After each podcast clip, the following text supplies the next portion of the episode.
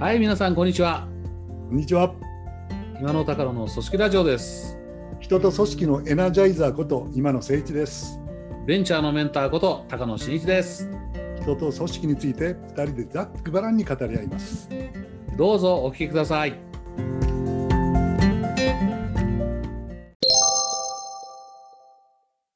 はい、こんにちは。こんにちは。今の高野です。今野高野ですよ。54回目になりますかね。50第54回組織ラジオの時間です。ですね。あのね、なんか50回の記念やったじゃん。はいはいはいはい。うんうん。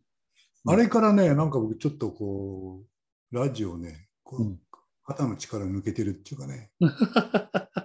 いやいや、なんかあの、こう、自然体、意思決定も面白かったしね。ねえ。新参者の話したじゃない、新参者の話ね。うん。で前回ほら、あの、まあ、弟子って言ったら不損だけど、はいはいはいはい。ね、うん。生命科学の話、うん。結構ね、毎回楽しんでるなうん。あそんなことないですか、高野さん。どうですか？まあそうですね。まあ、ちょっと気楽にやろうかって感じですよね。20回ぐらいは続けようねって言って始めて、まあ、50回まで行って、し一応週1やってるから50回ってほぼ1年ですもんね。さすがにこう、慣れてきたのかもしれない、まあそうですね。俺の中ではね、あの前々回のはい。新参者とイノベーションっていう、しゃれたタイトルを高野さんつけてくれたけど、うんうん、どうですあかれはちょっと印象的だね、やっぱね。ああ新参者とね、イノベーションを起こす。うんそうそうそうそう。あの時も言ったように、ちょっと焦りを感じてたんだよね。ねなんとかしなくちゃなって思ったんだけど、あの時にか2人で会話してて、えうん。まあそうは言っても、ほら、も元からいる人うんうんもいるわけなので、うん歴史をちゃんと知って、うん。で、その上でとかっていうのは会話してたら、なんか、うん。うん、ちょっと俺、か肩の力抜けてね、うん。うん。もうちょっとこう、地に足つけて、ちゃんと街のことも学びながらっうんていうんで、そんなにこう焦らずにやっていこうかなっていうような気にもなったりなんかしてっていう感じかな。そうですね。組織の、すでにある組織をイノベーションしようと思ったら、そういう感じがいいかもしれませんよね。うん。が少ないというかな。うん。そういう思いを新たにしたりなんかして。うん。僕ね、それで言ったらね、あの、先週、ん？今週？先週か。えーっとね、前から行ってみたいなと思ってたんですけど、長野県、長野県の佐久穂町ってとこ行ったんですよ。ほうほうほうほう。これはね、え、なくなった。それなんどうしたんですか？これはまさに新参者が、その、町にいい影響を与えているところでしてね。おご存知の？私、今、あの、まあ、もう20年以上前から山梨県と東京と、あの、二重生活、デュアルライフしてるんですけど、かっこいいな。あのね、僕のね、山梨の方の家は、もう長野との県境なんですね。八ヶ岳の。うんで、ここからね、車でね、1時間ほど行ったところに佐久穂町っていうのがありまして、ここに、あの、若い、そうね、パパママが中心かな、がね、結構移住してるんですよ。もともとね、山梨県、長野県って移住者がすごく多い県なんです。多いんだ。じゃあ、作夫も移住者をこういろいろ、なんていうか、誘ってるんですね、町がね。それもやってるんでしょうけど、うん。面白いのは自然発生でして、そこにね、大日向小学校っていう小学校があるんですけど、大日向小学校ね。廃校になってたんですって。ほうほうほうまあ、ありがちですね。そこに、その、まあ、ヨーロッパの、あのーまあ、ある教育メソッドですね。を持った人たちが、そこを借りてるんだと思いますけど、そこにね、うんあの、新しく学校法人で、あの、大日向小学校っていうのを開校したんですよ。うん。うん。そしたら、あの、そこの、その教育メソッドに共感した人たちが、パパ、ママが移住してきたんです。ははなるほど、なるほど。分結構魅力的なメソッドなわけだね。そうですね。だからまあ、あの、他にもね、ほら、シュタイナー、ここのはね、イエナプランっていうのかな？とかって言うんですけどね。うん、だから、集まってくる人たちには、まあ、あ一定そのイエナプランに共感するっていうような同質性もあるのかもしれないですけどね。ただ。そこにね、時代もマッチしてるなと思ったのは、そこにね、あの、私の、あの、家内の知り合いが移住してたんです、まさに。その人に会いに行あった。あ、なるほど。そういう人脈があったわけね。うん。でなるほど。やっぱりその、おその人に訪ねて行って、あれしたんですけど、面白いなと思ったのは、あの、えーっと、その人たちがですね、やっぱりね、さっきの話ですよ。地元の歴史を知って、うーんう。ん、知った上での、その、新参者は馴染んじゃったら終わりだって話をしてましたけども、新参者であることを残しながら、ちゃんと馴染んでるっていうのかな。おお。うんそうきたか。なるほど。だから、もともとその学校、大日向小学校のことについても、地元の人たちの声っていうのがこうん。う、まあ、直接聞いたわけじゃないですけどね、やっぱりね、学校が廃校になってね、すごい寂しかったんですって。うーん。なるほどね。ね、学校に明かりがついてね、子供の声が聞こえるだけでもね、元気になるっていうんですよ、近所の人たちが。って言ってるっていうのを見ました。で。うんあのーそこでもう一つは佐久町っていうところ、まあ、佐久ですけれども、これね、今、JR の小海線っていう線路が通ってるんですけど、もともと小諸から南に伸びてきて、この佐久までが最初開通したんですって、1910なるほ年代だから20年ぐらい。大正時代ですよね。ど。なるほど。で、終点駅だったんで、町がすごい発展して、うーん。花町ができてるぐらい。はあ。うん。で、佐久大町が終点だったんですか？そうです、そうです。当時はね。駅が。で、しかも近くに発電所ができたりして。仕事もできたので、すごくあの人が集まって、その経済的にも発展して、まあ、そ当時は栄えた町だったわけだ。うん、東町商店街となんですけど、すごい、まあ確かに通りを見るとね、ただね、うん今、今話題になってるシャッター商店街どころじゃない、シャッターがないような古い商店が並んでるんですよ。なるほど、なるほど。古い。で、その、うん私の家内の知り合いも、そこで書店を開いたんですけど、その建物、築109年って言ってましはあ、なるほど。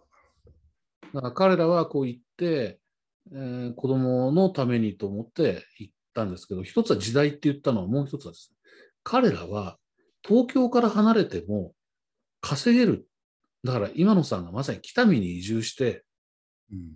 オンラインでね、コーチやったり、研修やったり、講演やったりしてるのと一緒ですよね。なるほど、なるほだから東京にいなくてもか経済的にもまあある程度稼げる。で、うんこれ東京と比べたら物価安いですから、支出少ないんだって言うんですよね。ど。なるほど。そうすると十分暮らせる。うんいうところに最初の目的はその教育で来たんだけど、ふと周りを見ると、もう焦点やってないわけですよ。なるほど。それで、最初やった人は、その学校立ち上げのスタッフの一人、若い人ですけど、彼は偶然借りた家が商店が、店舗がついてて、商店閉まっちゃったので、ドーナツ屋始めるんですね。ドーナツを出すカフェ。なるほど。で、車借りてキッチンカーにして、で、その仲間と一緒に近所でドーナツカフェやったりとかして、そしたらそのうち地元にあったスナック、スナックを借りて、スナックの店舗を借りて、カレー屋をやってる人。なるほど、なるほこのカレーが美味しくて、近隣からね、お客さんが来てるんです、今や。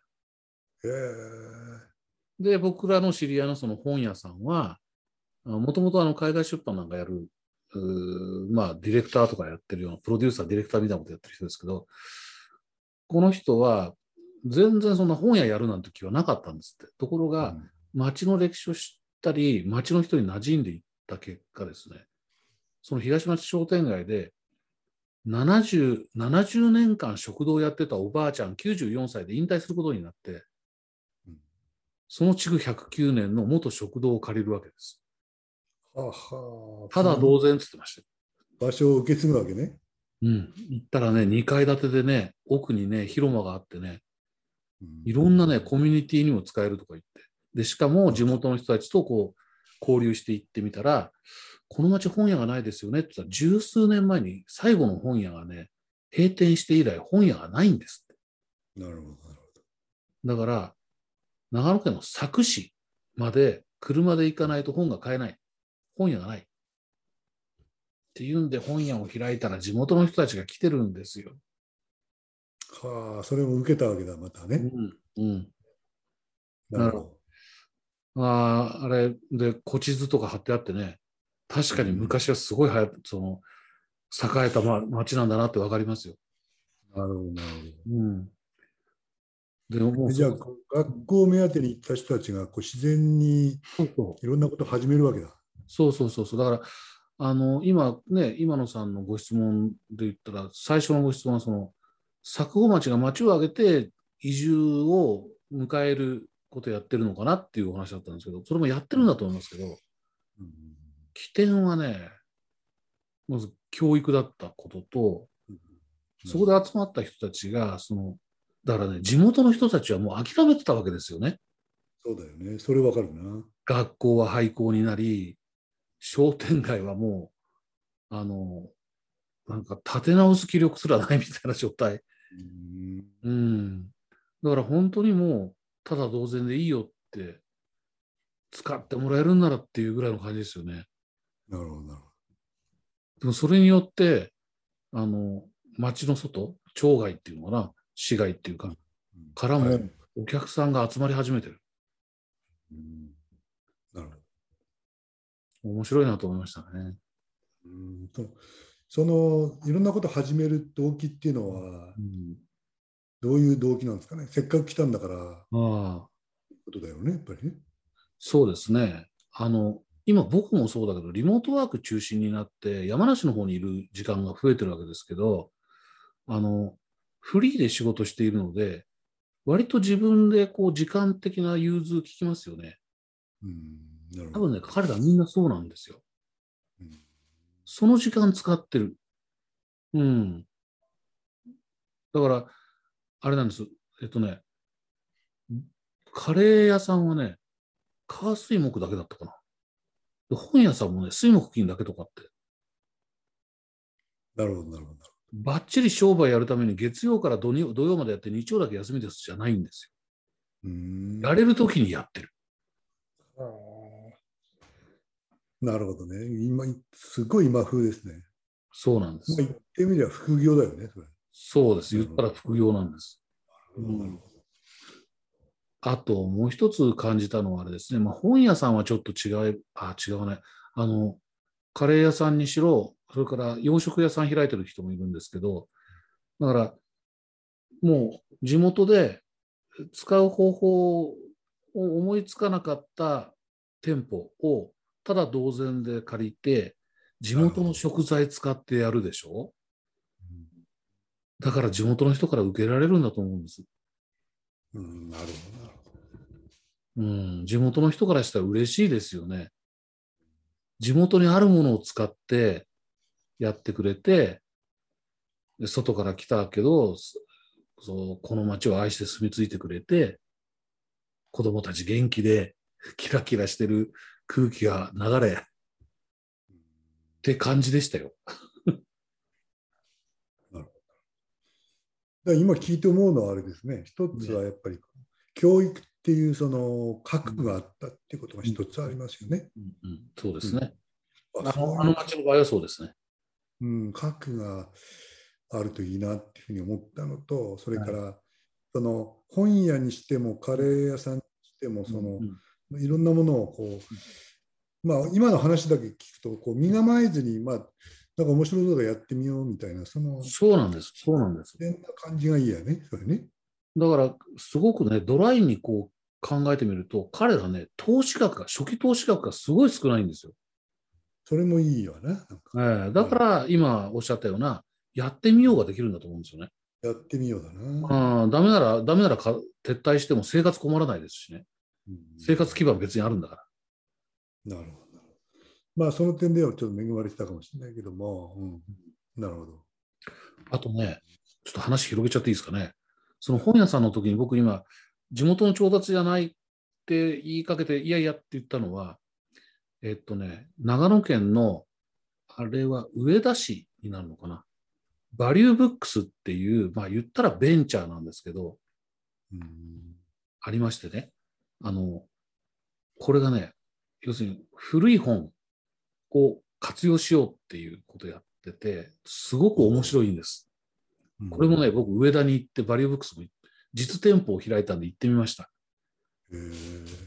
上だったら佐久のまた北の方だもんね。そうですね、そうです。うんで、これがね、またね、こう、ネまあ、要するにネットで、えーっと、古本を買い入れて、ネットで売ってるんですよ。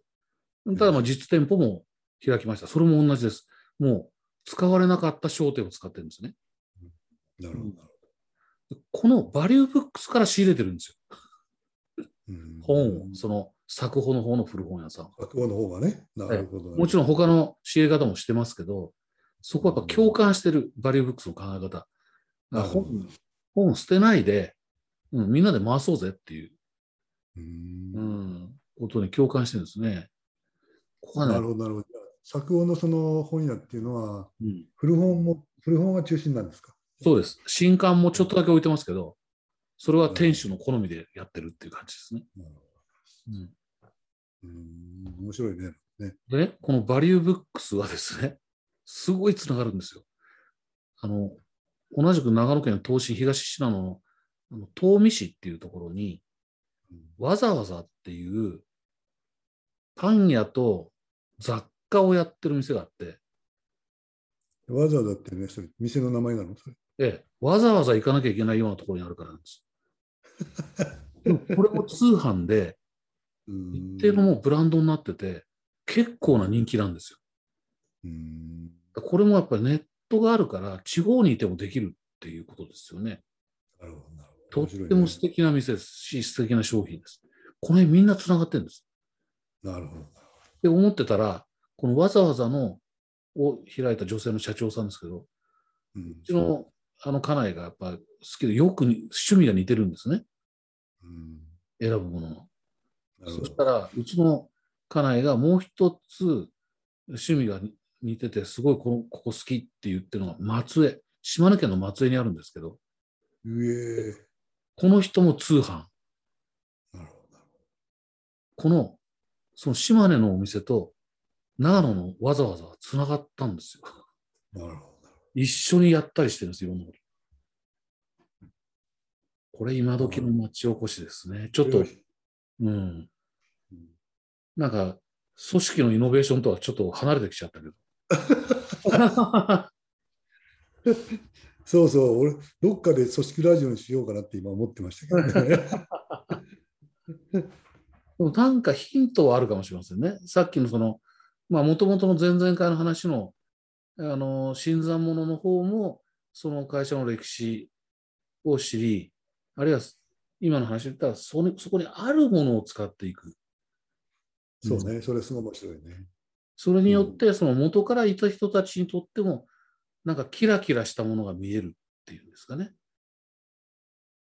いうことが、この、ぐっと融合させていく、な起爆剤っていうかな、導火線なのか起爆剤なのかになってるような気がしますし、うんそれまでは気がつかなかった復活、あのなんていうかな、活性化の方法、新参者だからこそ気づく方法なんだけど、これ、もっと言うと、既成概念ぶち破って、一社の中だけで考えないってこともあるかもしれません。さっきのネットワーク、うん、ネットワークっていうのを考えると。そうね。うんうんとてもなんか面白い。、僕があの聞いてて気づいたこととして言わなきゃいけないことを自己完結されちゃいましたね、今ね。あ、そうですか。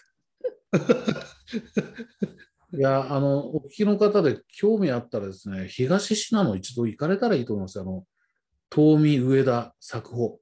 まあ、あと、間にある作ですね。軽井沢のちょっと先ですから。軽井沢のちょっと先。えーもう行ってごらんに？なでもあれですね、僕ね、あの今そういう立場にいて参考になったのは、うん。うん、その身構えずにうん。面白そうなことやってみようっていうその姿勢うん。がうん一番参加だったかもしれないね。そうですね。まあ、前回の、前々回のあれで新参者とその若者、うん。若者がこう変えていくんだっていうのは、まあ、ある意味ではこう気負ったところもあるんだけどうん。も、うん。うん。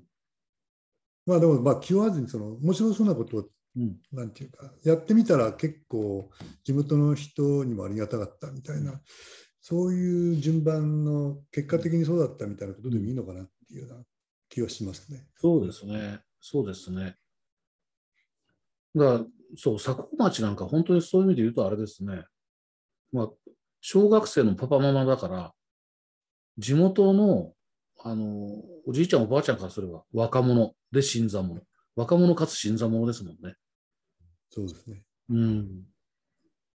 だからそこでね、スパイスカレーの店を開こうなんて、おじいちゃんおばあちゃん思わないですもん。うん。だからそこに彼らがすごい計算をしてたわけじゃないけど、彼らの世代からすると、マーケティングの理論詳しくなくても、ごく当たり前の、ここにはないものを作れば、まあ、競合もしないし、街の人に喜んでもらえる。だから本屋作ろうですしね。そうですうん、カね。レー屋も洋食屋も、ドーナツ屋もみんなそうなんですね。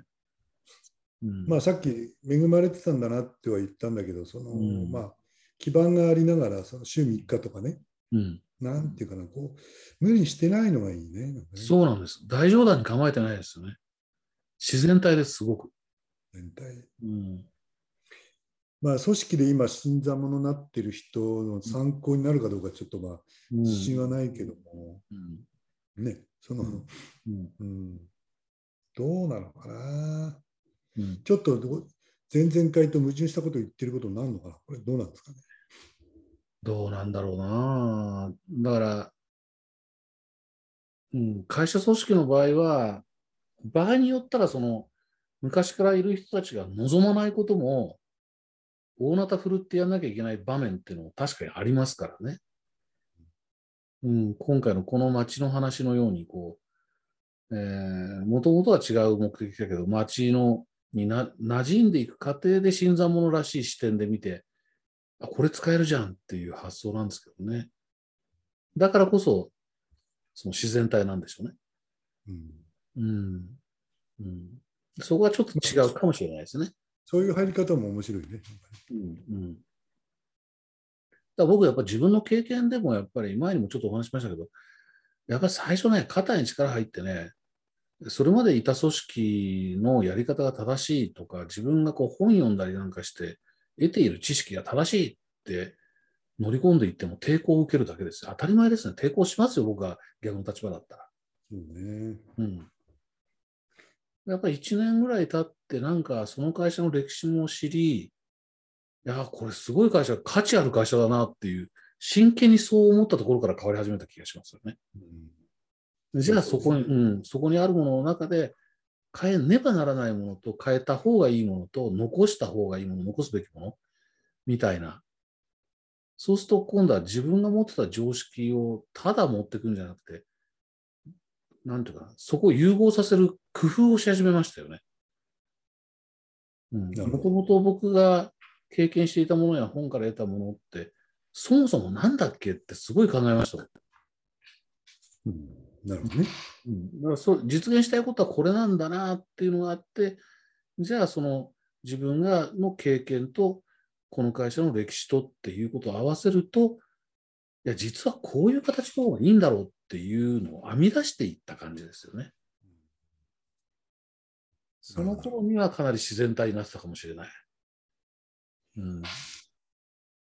まあ、それとあれですね、その、いや、僕なんかはね、その、なんか、こう、刺激を与えたいとかね、うんうんそういうふうに思っちゃううんうん。タイプなんだけども、うん今のその佐久大町の例と今の高野さんの話を融合していくと、やっぱ、まあ、自分が楽しんでないとうん。いけないわけですよね。うん。だからそこはうん。本当にやりたいことで、うん。そのなんかと溶け込みながらこのうん。自分が楽しんでる姿で、あの元からいた人も一緒に楽しんでもらうみたいな、そういう感覚がないとダメなのかもしれないね。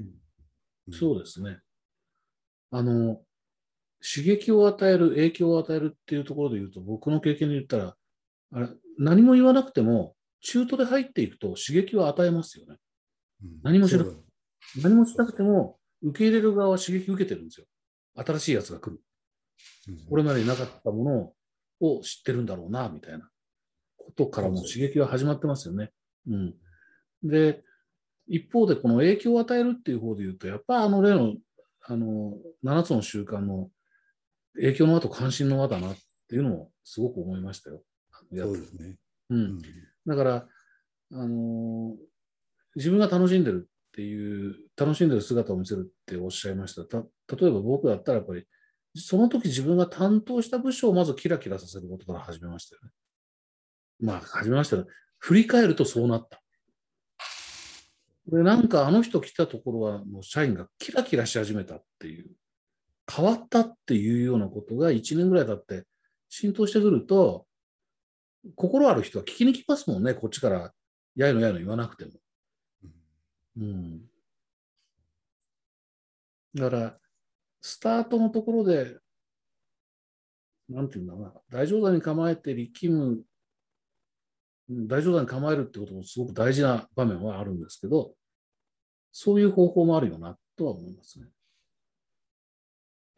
らそういうことでいくと、まあ、今の自分に置き換えると、本当に自分がやりたいことでないと続かないし、そのああそうです。無理が生じるんでね、うんそういう、俺は本当に何やりたいんだっけっていうのは、もう一回ちょっと考えてみようっていう、うんそういう気になったね、うん今の話。